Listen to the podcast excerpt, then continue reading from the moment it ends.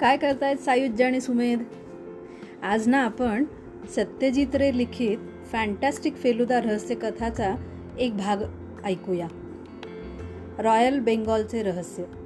मूळ लेखक सत्यजित रे. मराठी अनुवाद अशोक जैन.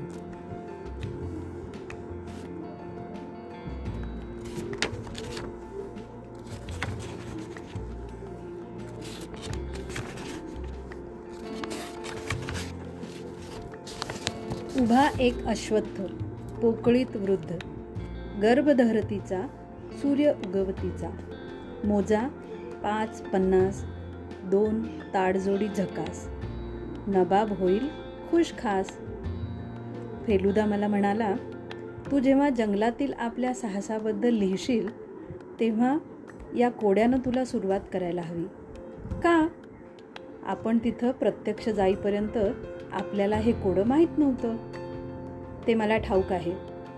पण वाचकांची उत्कंठा वाढावी म्हणून हे एक तंत्र म्हणून वापरायचं. फेलुदाच्या या उत्तरानं माझं काही समाधान झालं नाही. काही क्षणानंतर त्यालाही हे उमगलं. तेव्हा तो पुढं म्हणाला वाचकांनी सुरुवातीलाच हे कोडं वाचलं तर आपल्या परीनं ते सोडवायची त्यांना संधी मिळेल. तेव्हा माझी कहाणी या कोड्यानं सुरू करायचं मी मान्य केलं. परंतु त्याचा अर्थ लावायच्या फंदात पडू नका हे मी आत्ताच सांगून ठेवतो. ते मुळीच सोपं नाही. खरं तर त्याचा अर्थ कळायला फेलुदालाही बराच वेळ लागला. अखेर त्यानं जेव्हा तो सांगितला तेव्हा मात्र तो सोपा वाटला. आमचे पूर्वीचे अनुभव सांगताना मी आतापर्यंत खरी नावं आणि खरी ठिकाणं यांचा उल्लेख केला आहे. या खेपेस मात्र असं करू नकोस असं मला बजावण्यात आलं होतं. कोणती काल्पनिक नावं वापरावीत असा सल्ला मी विचारला असता फेलुदा म्हणाला ते ठिकाण भूतानच्या सीमेलगत होतं.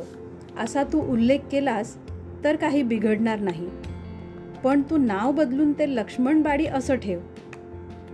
मुख्य व्यक्तिरेखेचं नाव श्रीयुत सिन्हा रॉय. असं असायला हरकत नाही. बऱ्याच जुन्या जमीनदार कुटुंबांचं हे नाव असे. खरं तर ते मूळचे राजपुतान्याचे. पठाणांविरुद्ध लढण्यासाठी ते बंगालला येऊन तोरडमलच्या सैन्यात भरती झाले. नंतर ते इथंच राहिले आणि त्यांचे वंशज बंगाली झाले. फेलुदाची आज्ञा मी नीट पाळतोय. व्यक्ती आणि ठिकाणांची नावे काल्पनिक आहेत परंतु घटना मात्र काल्पनिक नाहीत. मी जे काही पाहिलं किंवा ऐकलं ते तसंच्या तसं सांगायचा प्रयत्न करणार आहे. ही कहाणी सुरू झाली कलकत्त्यात. तो रविवार होता. तारीख होती सत्तावीस मे. वेळ होती सकाळची साडेनऊ वाजताची. माझी उन्हाळ्याची सुट्टी नुकतीच सुरू झाली होती. अलीकडे तापमान शंभराहून अधिक फॅरनहीटपर्यंत गेल्यानं मी घरातच बसून माझ्या तिकीट वहीत भूतांची तिकीटं चिकटविण्यात वेळ घालवत होतो. फेलुदानं नुकताच एका खुनाचा छडा लावला होता. साध्या टाचणीवरून त्यानं गुन्हेगाराला पकडलं होतं. त्यामुळं तो चांगलाच प्रसिद्ध झाला होता आणि त्याला मुबलक मोबदलाही मिळाला होता. त्या क्षणी तो घरातील दिवाणावर पडून थोर हेअरडालचं अकू अकू हे पुस्तक वाचत होता. मिनिटभरानंतर जटायू आले. लालमोहन गांगुली उर्फ जटायू. हे लोकप्रिय रहस्य कथाकार महिन्यातून किमान दोन वेळा तरी आम्हाला भेटायला येत. त्यांच्या कादंबऱ्यांची लोकप्रियता लक्षात घेता ते चांगलेच सुखवस्तू होते. लेखनातील आपल्या वाढत्या यशाचा त्यांना अभिमान वाटे. परंतु त्यांच्या पुस्तकातील तपशिलाच्या डझनावारी चुका जेव्हा फेलुदानं दाखवल्या तेव्हा ते त्याच्याकडे आदरयुक्त कौतुकानं पाहू लागले. हस्तलिखित प्रकाशकाकडे पोहोचवण्यापूर्वी जटायू ते फेलुदाला दाखवून दुरुस्त्या करून घेऊ लागले. आज मात्र त्यांच्या बगलेत कागदांचं पुडकं नव्हतं.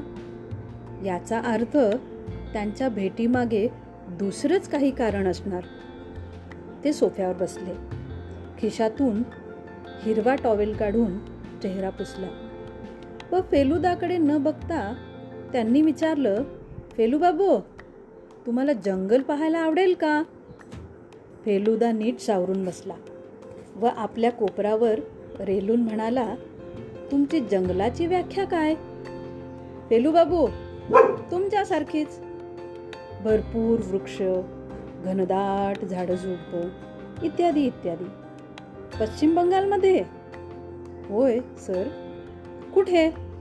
सुंदरबन किंवा तेराई खेरीज मला दुसरं नाव आठवत नाही. बाकी सगळीकडची जंगलं साफ करण्यात आली आहेत. तुम्ही महितोष सिन्हा रॉय यांचं नाव ऐकलंय का? हा प्रश्न विचारताना त्यांनी सूचक हास्य केलं. मी देखील त्यांचं नाव ऐकलं होतं. ते प्रख्यात शिकारी व लेखक होते. फेलुदाकडे त्यांचं एक पुस्तक होतं. मी ते वाचलेलं नाही. परंतु ते अतिशय रंजक आहे असं फेलुदानच मला सांगितलं होतं. ते ओरिसा किंवा आसाममध्ये राहतात ना? फेलुदानं विचारलं. नाही सर. आपल्या खिशातून एक लिफाफा काढून लालमोहन बाबू उत्तरले. ते भूतान सीमेलगतच्या दुआर जंगलात राहतात. माझं ताजं पुस्तक मी त्यांना अर्पण केलं आहे. आमच्यात पत्रव्यवहारही होतो. ओ तुम्ही जिवंत व्यक्तींना देखील तुमची पुस्तकं अर्पण करता? लाल मोहन बाबूंच्या अर्पण पत्रिकांची गोष्ट इथं स्पष्ट भाग करायला लागली हवी. आपली बहुतेक पुस्तकं मृत झालेल्या प्रख्यात व्यक्तींना त्यांनी अर्पण केलेली आहेत. अंटार्क्टिकाचे नरभक्षक. हे रॉबर्ट स्कॉटच्या स्मृतीला. गोरिलाची पकड. हे डेव्हिड लिव्हिंगस्टन यांच्या स्मृतीला. आणि ॲटॉमिक सैतान. ते वाचून फेलुदा म्हणाला होता की हे अगदीच बाष्कळ पुस्तक आहे. हे आईन्स्टाईनला अर्पण केलं होतं. त्यानंतर त्यांनी आपली हिमालयाच्या औषधी विषारी वनस्पतीचा अर्क ही कादंबरी सर एडमंड हिलरी यांच्या स्मृतीस अर्पण केली होती. त्यामुळे फेलुदा संतापला होता. लालमोहन बाबू जी व्यक्ती जिवंत आहे तिला तुम्ही ठार कशाला केलं काय? हिलरी जिवंत आहेत? लालमोहन बाबूंनी विचारलं. त्यांच्या चेहऱ्यावर अपराधीपणाचे भाव होते व ते संकोचले होते. मला माहीत नव्हतं. म्हणजे? बऱ्याच दिवसात त्यांचं काही बातम्यांमध्ये नाव नाही ना? आणि ते सतत पर्वतारोहण करत असतात. बरोबर. तेव्हा मला वाटलं कदाचित ते पाय घसरून तुम्हाला ठाऊक आहे? त्यांचा आवाज घरंगळा जेव्हा त्या कादंबरीची दुसरी आवृत्ती आली तेव्हा अर्पण पत्रिकेतील ही चूक दुरुस्त करण्यात आली. महितोष सिन्हा रॉय प्रसिद्ध शिकारी असतीलही.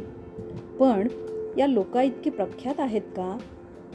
हे अलीकडचं पुस्तक त्यांनी यांना का अर्पण केलं आहे खुलासा करत लालमोहन बाबू म्हणाले मला त्यांच्या टायगर अँड द गन या पुस्तकाचा माझी कादंबरी लिहिताना उपयोग झाला.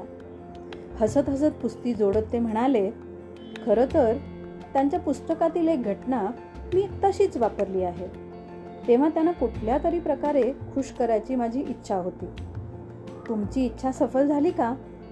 लालमोहन बाबूंनी लिफाफ्यातील पत्र बाहेर काढलं. व म्हणाले होय नाही तर त्यांनी हे आमंत्रण पाठवलंच नसतं नाही का? ठीक आहे त्यांनी तुम्हाला आमंत्रण दिलं असेल पण त्यात माझा समावेश केलेला नाही ना. लालमोहन बाबू काहीसे चिडल्यासारखे वाटले.